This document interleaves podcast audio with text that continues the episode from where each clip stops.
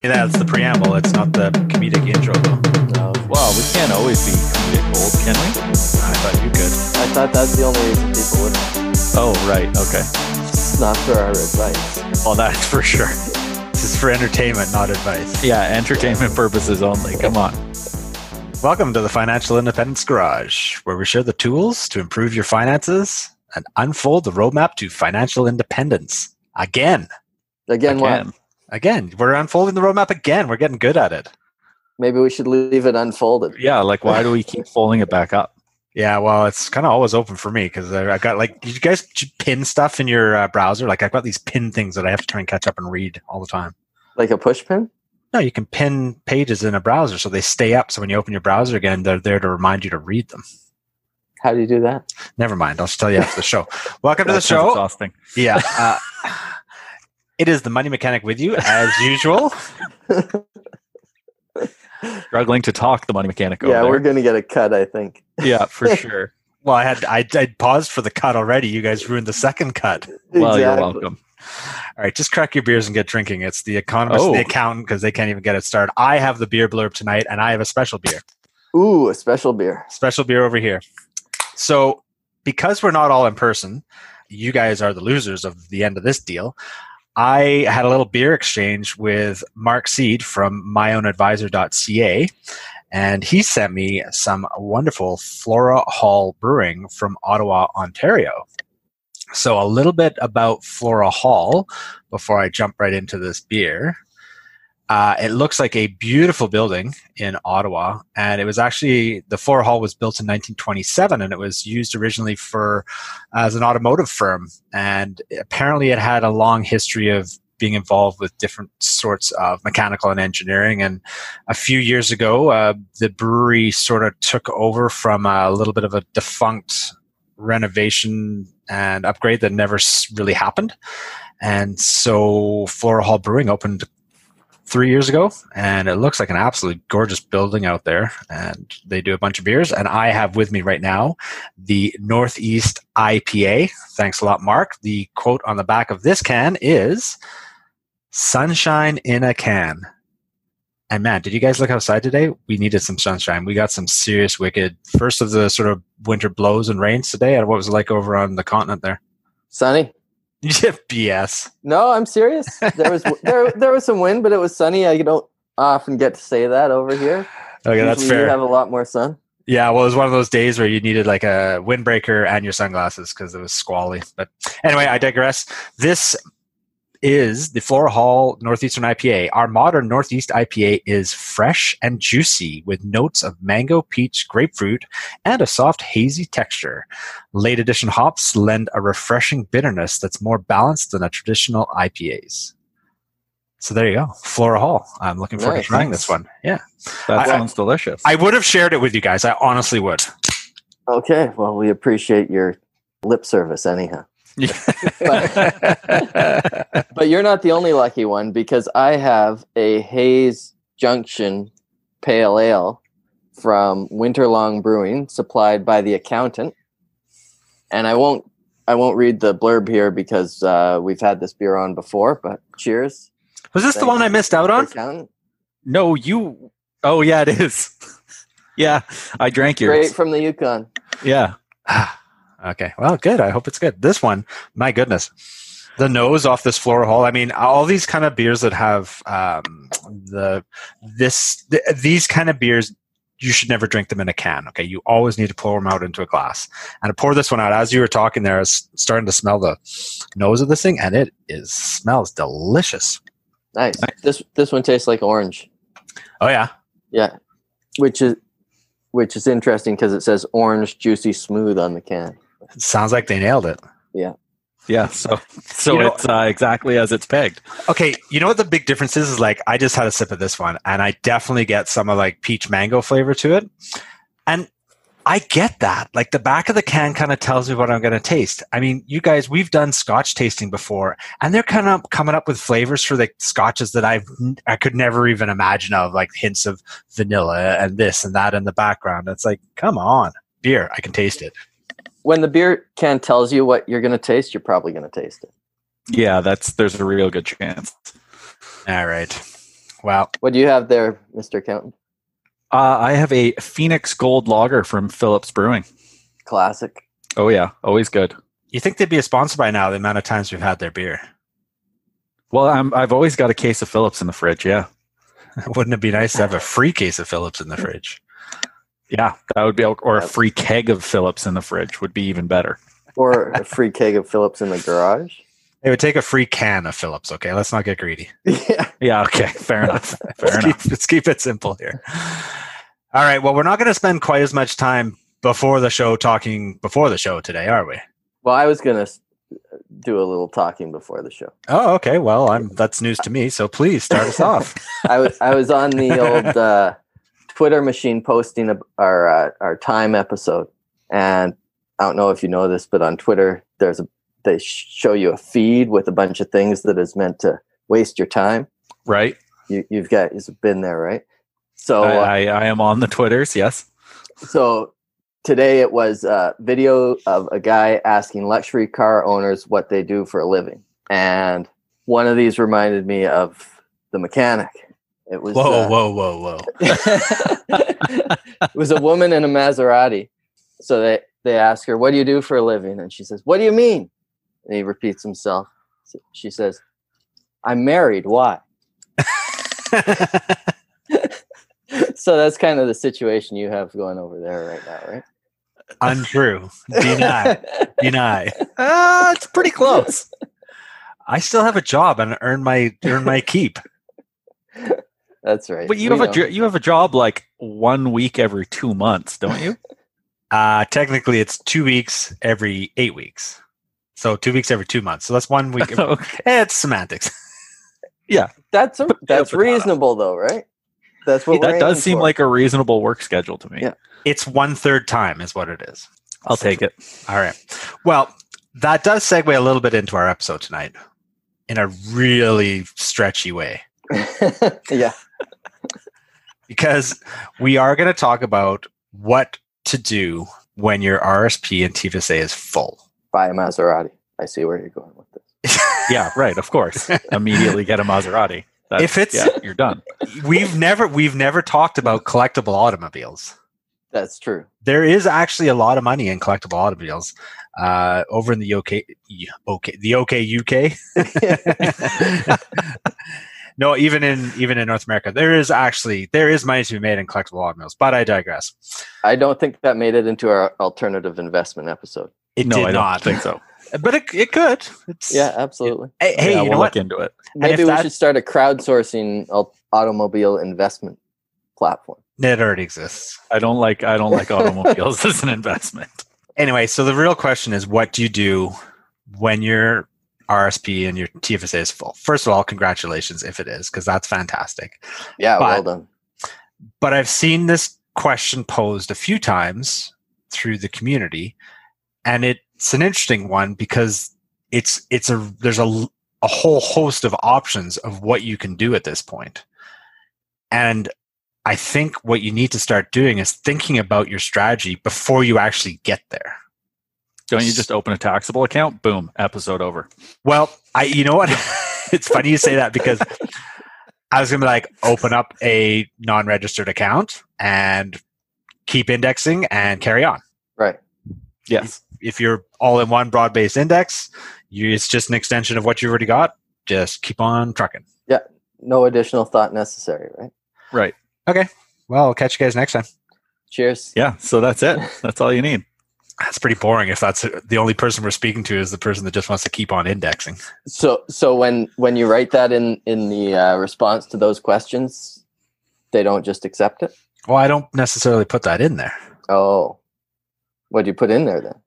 that, that it's an option okay i and it's not a bad option that say hypothetically you're already 100% veqt just hypothetically an all-in-one vanguard fund all equity you can just continue buying that in your taxable account Right. right you don't really have to worry about asset location at that point because you have an equal spread amongst all your accounts and we won't go too far into asset location because we did talk about that on a previous show about having interest based investments inside RSPs tax sheltering non advantageous income. Yeah, exactly. Well, and I was going to say US based dividend income in your RSP or international right. as well. Okay, so getting down to the actual question at hand then is if you don't just continue indexing, what do you do? From a tax point of view as well, and of course, the accountant wants us to make sure we mention this is for entertainment purposes. and is our opinion. As it is every show. As is every show, yes. Now, see, I don't think that just because your taxable accounts are full, you should change your investing strategy. Or your sorry, your registered accounts are full. You should change your investing strategy. You you can't fill up your taxable account, right? That's not an option. No, that's not an option. That's that's correct. That's why I'm, that's why I corrected myself. Like why nice. why are you why do you have to change just because you've hit the point where you're going to have to have taxable investments? Uh, only if you want to change your strategy from one of growth and passive to a dividend approach, or if you want to go into real estate, or if you want to pay off your mortgage, or if you right, want to start the Smith maneuver. Sure, but I'm going to argue that all of those should then have been part of your plan at the start. Well, that's why we're having this discussion because, like I said, there's something you need to think about before you get to those accounts being full. Right. And uh, for some people, you may have a taxable account before those accounts are full for a variety of reasons, right? For sure. Sure. Yeah, not, absolutely. Not the least of which is the RSP isn't advantageous to you at this time of your life. Yes. And I think one thing that always gets like people get so scared of taxes. They don't want, oh my God, I taxable account, I would have to pay tax. Well, an RSP, you're going to get taxed on when you pull it out. So you're going to have to pay tax uh, TFSA, you've paid tax on that income right. when you put it in. A taxable account, sure, you're going to pay tax on your gains and you don't get any deduction for putting it in. But it's, I, I've seen people argue that, oh, well, I don't want to invest in a taxable account because that would just make me pay more taxes. Well, if you're paying more taxes, it means you're making more money. It's a good problem to have. I said it before and I'll say it again. I just want to keep the line of trucks going from my house to the CRA. Hey, absolutely if if i have to pay if i have so much money in retirement that i have to pay a bunch of taxes i'm a very happy exactly. man all right well for that little uh, promotional speech to the cra aside i have heard people post up that it's advantageous to start paying off your mortgage more aggressively once there's no room in your tax advantaged accounts the reason for that is the guaranteed return and the increasing efficiency of your principal for your subsequent payments. Sure, but I would argue that that's more of a risk strategy than a tax strategy. Yeah. Or investment strategy. Uh, yeah, more of it like I could understand, okay, I have enough money sitting in my registered accounts. All I have to do is let this compound for a little bit. I also want to have a paid off house. So now that I've funded all of those retirement accounts and those tax sheltered accounts, I, I mean, I can understand that argument. But again, so many people get worried about putting money in a taxable account and i just it's not a bad thing. It's a good problem.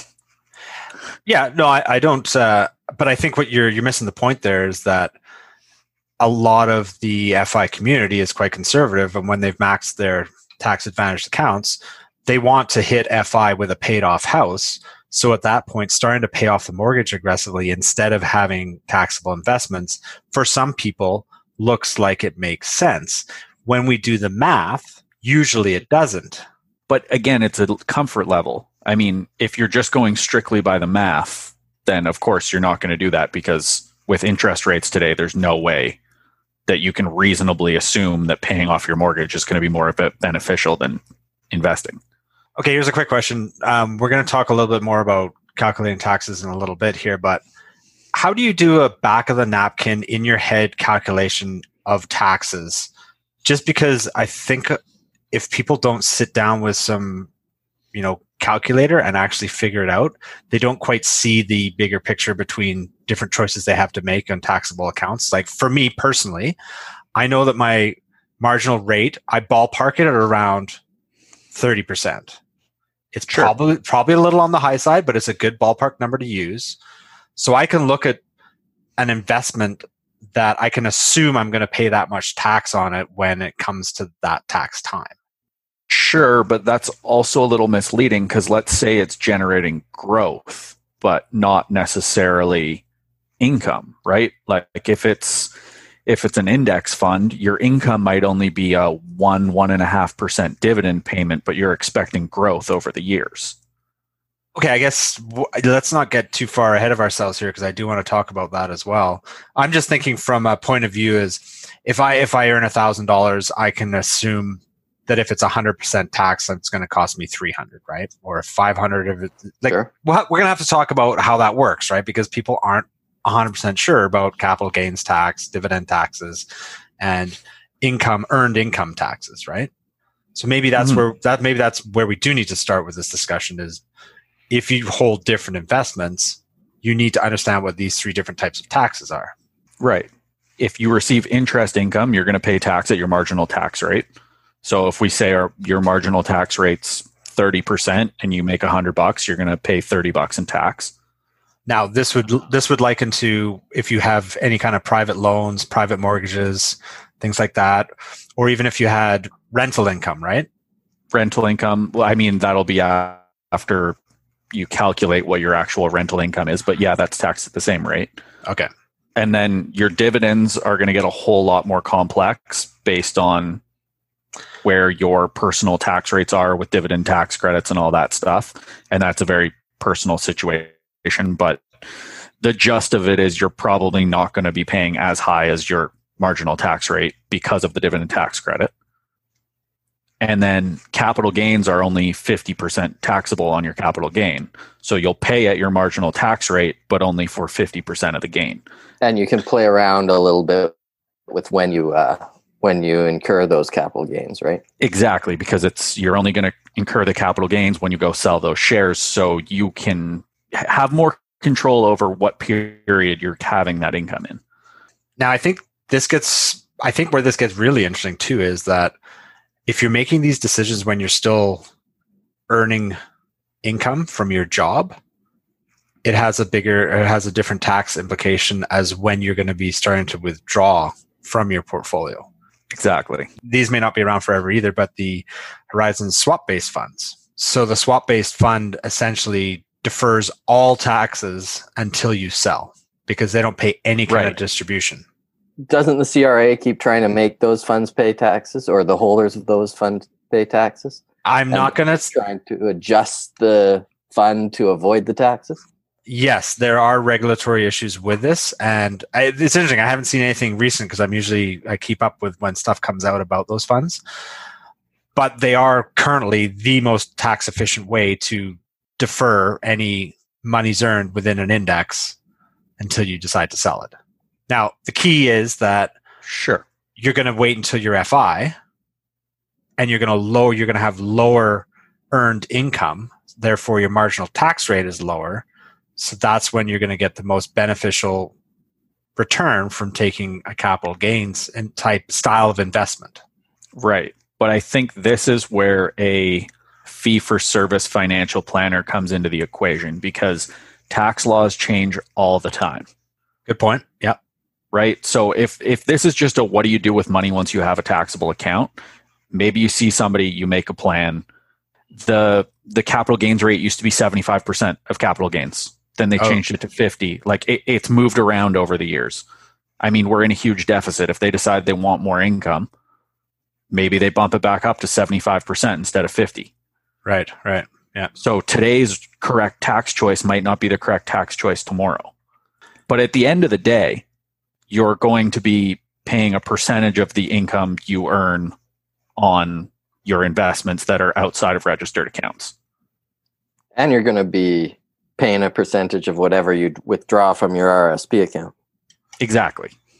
yeah well let's not muddy the waters too much with rsp withdrawal because that's now we're getting into drawdown strategy with that one thing that I wanted to bring up before we got too far away from the choice of paying down your mortgage, because if if that's a personal goal is to have no mortgage when you hit FI, and you still have one when you're taxable tax we're going to keep getting this wrong aren't we? When you're tax deferred accounts. Okay my suggestion was that's the perfect time to start a smith maneuver Yeah, that's a great time for a Smith maneuver. You have existing mortgage balance, which is non deductible debt. You are now investing in a margin account by default. Why not just start doing the Smith maneuver? Fancy. No, it's simple. It's straightforward. It's it's what you're doing. The thing is, it's what you're doing anyway. You're already investing in a margin account. So now Yeah. all you're doing is converting it your your existing mortgage debt into building that account faster. I will argue with you on that. Mm-hmm. Bring it on, big boy. You're saying you're already investing in a margin account, as in you're not on margin. You haven't touched margin. There may be margin attached to that account, but you're not borrowing to invest at that point. You're taking earnings and you're investing with them. Okay, I, I know where this is going. Keep going. That's That- it. That's That's it. That's, That's my whole, whole point right there. But but but yeah, okay, so you don't understand the Smith maneuver because you're not using any margin. You No, no. are no, I, I No, he- absolutely. un- He was just absolutely- clarifying what you said that you said you're investing in a margin account, which implies you're taking out margin. no no no no. That I- is not. No, it's non-registered. Mar- okay, let's just margin and non-registered are synonymous in this episode. Like that's what they call them. It's either margin account or non-registered account. It's a trading account. You don't have to use the margin. Come on. That was his point. You don't have to use margin. Okay. I'm not. You don't use margin in the Smith maneuver. I mean, from one view, you don't, but in a Smith maneuver, you're not paying down any debt. That's right. You're maintaining your leverage. Right. But the alternate scenario is you invest a little bit and you make your mortgage payments. So you pay down your debt and build the investments. Yep, that's the slow way to do it. I, I'm I'm aware of that, but it's also the, it's also the more conservative and way. the alternative to what you, you're suggesting. That's you're you're you're sounding like it's a no brainer whatsoever. You'd only ever choose the Smith maneuver, and I personally, with my risk levels, would agree with you. But there are people that would want to slowly build an investment account and pay down their mortgage at the same time. That's fair. I I will say though that when and if you're at that point, it's definitely a good time to consider it, especially considering that hopefully your mortgage balance has gotten lower by the time you're at that point already. So it may be a worthwhile transition. Instead of like you're not converting a six hundred thousand dollar mortgage in and maintaining that leverage, maybe you're only maintaining a hundred grand worth of leverage to do it. So anyway, by and by, I think we kind of beat that one to death. All right. Now, uh, I was about- just trying to say it's not as clear cut as you were trying to make it out to be.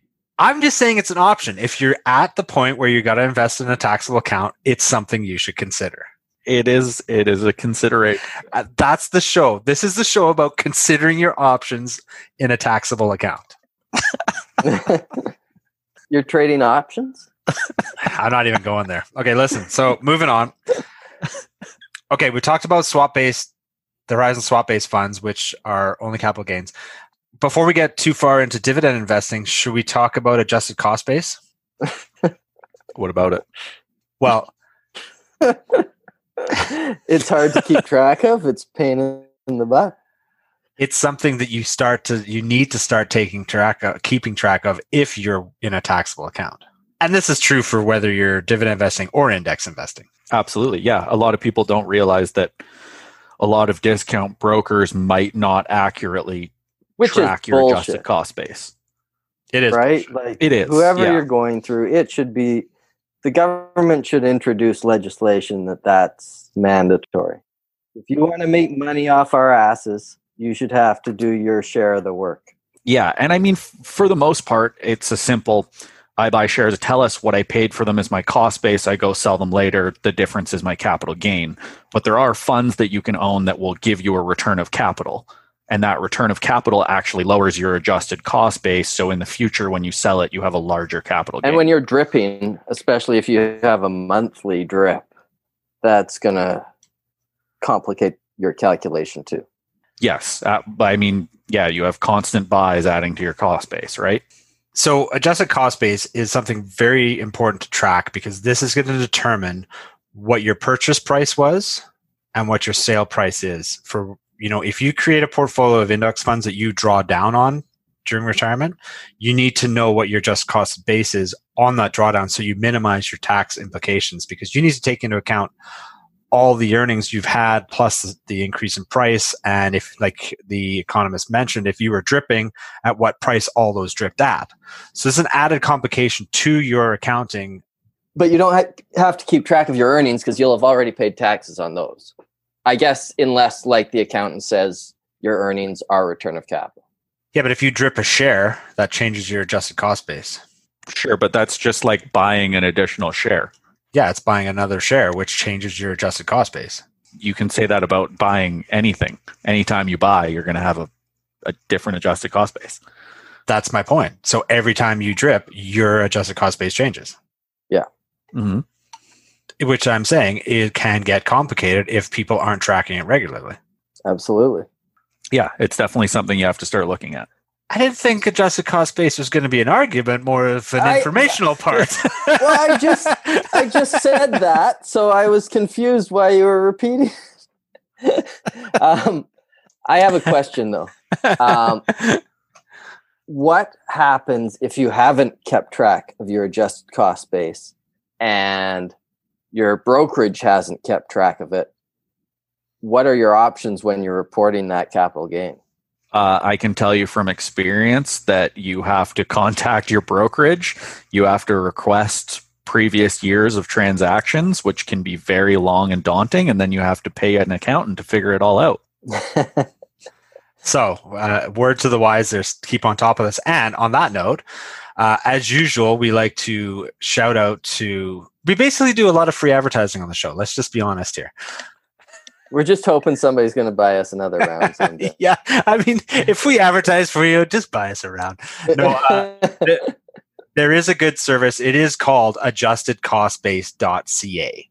Okay, and this is a free and easy way to calculate adjusted cost base and track capital gains. So for people that are getting into uh, taxable accounts and they're maybe not super spreadsheet savvy, where they're going to actually spend the time to track monthly, and maybe your brokerage doesn't provide you with all the requisite inf- information that you need to do that. It is a pretty good service. I have looked at it before. I should probably be using it, but I still spreadsheet. I know some people are concerned about uploading data in that, so that's something you're going to have to look into on that. But it is a good service and it does help you track your adjusted cost base, which could be a problem if we're talking about withdrawing 20 years from now. There's been some serious changes in your adjusted cost base. Yeah, absolutely. And I mean, you can do it on a spreadsheet. That's what I've always done. There's a lot of templates out there. If you just Google it, I'm sure you can find one. Well, that kind of brings us a little bit towards the discussion about, you know, we've had we've talked about dividend investing before, and we've talked about it. A lot of the advice is that you do this in your taxable account because the dividends are taxed favorably. Uh, we talked a little bit about drip already on the show, and I personally, with my dividend stocks and taxable accounts, do not drip them just to make my life easier when it comes to adjusted cost base. What are your thoughts on that? what do you do with all your income? I move that into a straight index fund. And then Yeah. track the adjusted cost base on the index fund. Yeah. I mean, six of one, half dozen of the other. Yeah, well, that way I You're going to have to track something either way, right? it's true, but uh, in that case, uh, then I track one instead of tracking multiple individuals. A whole myriad of different. Yeah, that's that's fair. That's understandable. But what about all the days you miss out on uh, on being in the market with your dividends? Well, I can't I can't fractional drip anyway. So th- as soon as basically as soon as there's a dividend paid, I make the transfer and I buy ETFs for free. So it's it's actually more I think it's more efficient because otherwise that money would be idle and I'd have to pay pay to purchase a new share. Well, I guess I wouldn't have had to drip, but I wouldn't have dripped no, I would have dripped a fractional share is my point. right? Yeah. yeah. Okay. Yeah. Oh, go ahead. Uh, hands up. You had a beer? No, no. I was just going to say we should pause and restart a recording. I was trying to give you a reasonable area to stop at. Are you opening the uh, FI Garage fridge again? Oh, you didn't use the sound. Did I you did use the sound. Okay, I didn't listen to the whole episode. That was the problem. Some good, great show note guys you are. Don't even listen to our shows. I listened. I'm the You one who the did. notes. All right. I'll go see what's in the FI Garage fridge.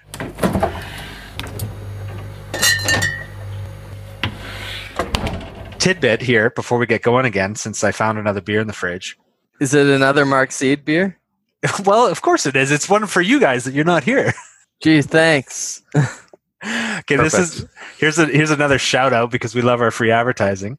This one is the oatmeal stout from Flora Hall Brewing, and it was Jordan over at Money Master that wanted me to taste this one and let him know how it was. So there you go, lots of free advertising on the show tonight, boys. Cheers. Cheers. Cheers. So what I was gonna say was my little tidbit of trivia for you was I just went from a hazy IPA, Northeastern Hazy, IPA, which was very good, and I did enjoy it. It was very good thing that the economists suggested we break when we did, because I almost forgot to save some for Mrs. Money Mechanic. I told her I'd save her some of that oh. beer. So, So she gets some, but we don't. well, Yeah, you that know what? figures, Doesn't it? Yeah, well, she contributes to the uh, FI household, and uh, you guys not so much. Well, what do you do? anyway, still trying to get my trivia out here. I'm I'm drinking gin with my mom, and she comes over with a cup of something she's holding, and she goes, "You got to use this before you taste the different one." She's got some coffee beans in a cup. You know that coffee beans is how you cleanse your palate. Smelling them, not drinking them, smelling them. Coffee beans and gin? no, the gin's superfluous. It can be any flavor. So vodka and coffee beans will work? Ah, no, yeah, if you're drinking vodka, you're not going to know the difference taste in vodka anyway.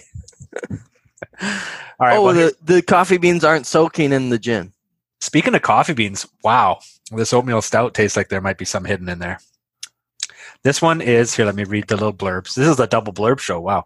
Our oatmeal stout is creamy, smooth, and full bodied, with sweetness balanced by a moderate bitterness. Dark malts create rich flavors of chocolate, espresso, and a hint of hazelnut. Well, See, I've, espresso. There I've you got I've got the espresso for sure. I think that was the best reading of your podcasting career. I would agree with that. I'm getting better at reading. One day I'm going to get a my side hustle is going to be book narration, audiobook. so anybody I like listening that. that. needs an audiobook, let me know. Perfect.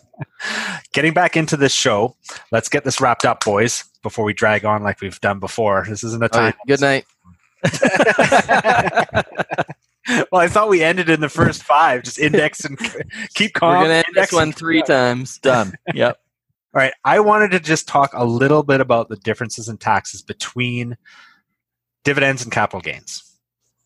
Okay. And I'd love to get into the discussion of why dividends are completely useless because you're just actually uh, drawing down from the cost base of the underlying security. And that's for another show. But there was a really interesting Twitter thread about that as well last week. So my contention is, and I did a little bit of playing around with numbers here, and I just used a hypothetical situation that I'm looking at, and this definitely doesn't apply to everybody, but it was just, I was trying to illustrate to myself whether I'm thinking of the strategy I'm going to use is going to work well in a tax advantageous way for me. So, without further ado, the, ma- the money mechanic presents accounting. This can only go well. Did you hear that drum roll? Yeah. Okay, first of all, let me get some more Yeah. Have drink more beer Yeah, first you- before you, you- present you- accounting for sure. That's how this whole uh, whole uh, presentation is going to go. I have a feeling. Listen, another uh, free advertisement of today is taxtips.ca. Tax tips is great. Love them. They are really good. They have a ton of calculators over there. And this one's really good. This is the investment income tax calculator. And the beauty of what they do here, and they do some great work over there, is it's applicable to each province. So you can actually plug in some pretty specific information and get, I don't want to call it reliable results, but it's something you can maybe test your models and your thesis against, right? So on this particular, these particular samples that I did for our show today is because I have the time to do it. I ran a couple scenarios just to ballpark some taxes payable and please don't get at me about that I didn't factor in a lot of other things because I want to keep this simple. All I did was I live in BC, I put in my birth year, I put in no, I put in other income of $15,000, assuming that I may be on a Coast Fi path, working part time or one third time. I just use that as my other income as a number to put in there. Mhm. And the first example I used is I put in $15,000 worth of Canadian eligible dividends. So that would probably assume that I'm holding, you know, the top 10 blue chip Canadian stocks in my taxable account. Now, we don't need to go deep into how the dividend gross up works. We talked a little bit about that on other shows and honestly, there's probably other podcasts that do a better job than we would anyway. But For sure. that being Plus, said, we'd bore ourselves. yeah. Well, it's actually, you know what I like on this is when you plug the numbers in, it grosses it up so you actually see what the taxable amount is right on the form that you're doing it. It's, it's quite a good form online to do it. So anyway, the gross up on that says that it was 20,700 taxable. So my 30 grand that I want to live on now looks like I earned 35,700 with that gross up. Okay. Sounds bad. It does, doesn't it? And it's like, oh, this is going to work out terrible for me. Right. But because of the benefit of the eligible dividends, where you've already paid the taxes on it, it actually works out that my after tax income is $29,738, which means my total taxes payable were, drumroll please, $262. Not bad. Seems like too much. It seems like too much. I think, I think that's pretty reasonable on a 30 grand income for the year. Yeah. Now, like I Well, said, oh, just let me finish. Like I said, we're keeping this super simple. I'm not th- th- throwing around. Oh, there could be all sorts of contingencies and variables that go into this. I'm just plugging numbers into this calculator to get an idea of what it's going to look like. Okay. So let me run through the second part before you just go, well, or do you need to do it right now? No, I don't. I didn't think so. so the second example is the exact same parameters. I used 15 grand as my other income. But instead of Canadian eligible di- dividends, I used capital gains in this case. So different par- parameters, not exactly the same. Different parameters, not exactly the same, Right. which I think I screwed up. I told you it was going to go well. this way. no, no, no. Okay, I got it. I got it. I got it. I got it. Okay. okay, okay, okay, okay, okay. I remembered what I did. This is a long time ago. I did it earlier today. Okay, Joe Pesci. All right. So in this one, my assumption was that my capital gains for the year were seventy five hundred dollars. And okay, let me get tell you why I assume seventy five hundred dollars. I still want to have thirty grand in income for the year. Okay. But that fifteen thousand that I'm going to withdraw from my taxable account, I'm only going to have to pay taxes on half of it, seventy five hundred dollars. And the reason I used that number as my half of it, because a lot of people out there will be shouting at their phone or at their speaker right now, going, Well, you're not going to pay 50% of everything on the gains. The reason I chose that was because I looked at the rule of 72. And do either of you want to take a stab off the top of your head what the rule of 72 is, or should I? This is your thing. Run with it. I love it. Just shovels it off to the accountant. I was, I was shoving it off back onto you. For our listeners, neither of you knew I was going to bring this up. So this is a hot seat moment. Well, I mean, the rule of 72 is you divide 72 by the interest rate, and it's how many years it will take for your investment to double. Or, or the other thing. What's the other thing? If your investment is doubled in X years, you divide X by 72 to find out what your interest rate was. Yeah, I mean, that's called algebra, so you can kind of flip the equation whichever way you want. Pretty sweet. Yeah, that's perfect. That is the rule of 72. It's divided by your annual 72 divided by the annual rate of return equals the number of years to double your money. So, this is why I chose that 7500 is plausible as money because if this money's been sitting in your tax account for 15 years at around 6 or 7%, it's probably doubled.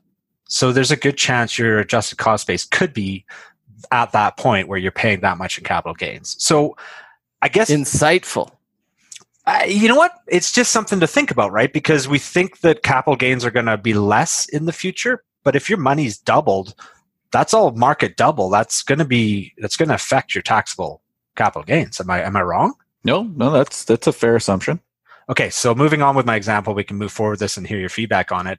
Is I put in a seventy five hundred dollar assumption, so I've taken seventy five hundred as well, tax free because it's within my adjusted cost base that I pay tax on it to get my thirty grand. Okay, But the interesting thing here is that my taxable income is 18,750, but because of the way it works out, I actually end up paying total taxes of $828. Yep. So I, so I pay more taxes. I pay just shy of $600 more in taxes to take capital gains in my example. What say? Yeah. Uh, integration is a beautiful thing. Uh, explain. What do you mean by that? So the Canadian tax system is based off of integration. So a dollar should be taxed the same no matter how you receive it. Okay. So if you're a business owner and you own income or you own a business and you were to pull salary from the business or you were to have the business pay taxes on its earnings and then pay out a dividend, the goal of integration is to have those tax rates be the same. Now they're not because integration doesn't work perfectly, but that is the goal of the system. That's where you want a good accountant to figure out. Yes, exactly. I'm not going to get into integration because it gets very complex, but that's just kind of your basic outline of what it's supposed to be. Well, I thought running those numbers were fairly interesting because I'm, you know, it, we already brought up that I I don't drip. I take the dividends and I reinvest them into an index. So I'm going to be subject to uh, well, and it's irrelevant too because even if you're invested in a dividend stock, when you sell that, you are paying capital gains. So you're Yep. going to be paying capital gains. And I don't necessarily think you need to have an either or strategy if you're in your taxable account. No. Canadian eligible dividends are great. And my goal is to hit that $15,000 number annually, which is going to be good for my taxes moving forward when I'm in a low income bracket. You're never going to be able to have an either or strategy. I mean, hopefully, if you have dividend income, eventually your goal will be to also pay capital gains, If you need to draw it down for sure. Yeah. right? Yeah. Yeah. I think the other thing about the whole taxable account thing that is very important to remember is that your age in all of this is a major factor. And what I mean by that is if you're somebody who's going towards being financially independent and you're listening to this right now and you're 23 years old and you just finished university, you've been 18 for five years. You have $30,000 in TFSA room.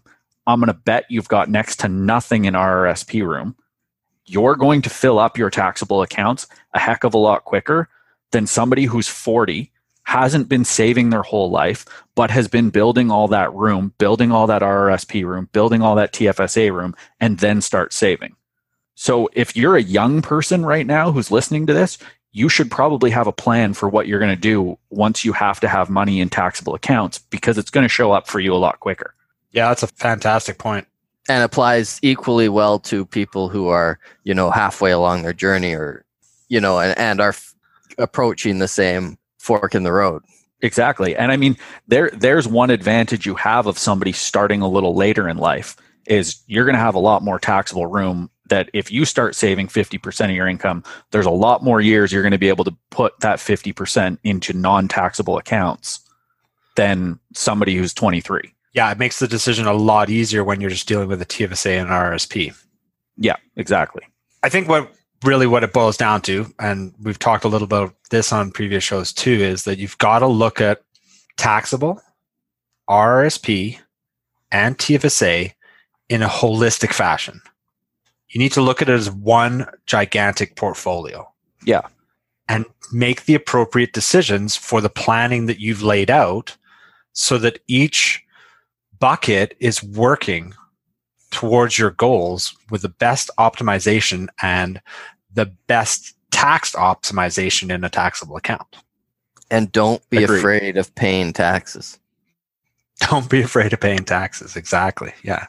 And just because, like you said at the beginning, like we could have ended the show right there, is if VEQT works for you in both other accounts, it doesn't mean that it won't work for you in your taxable account as well.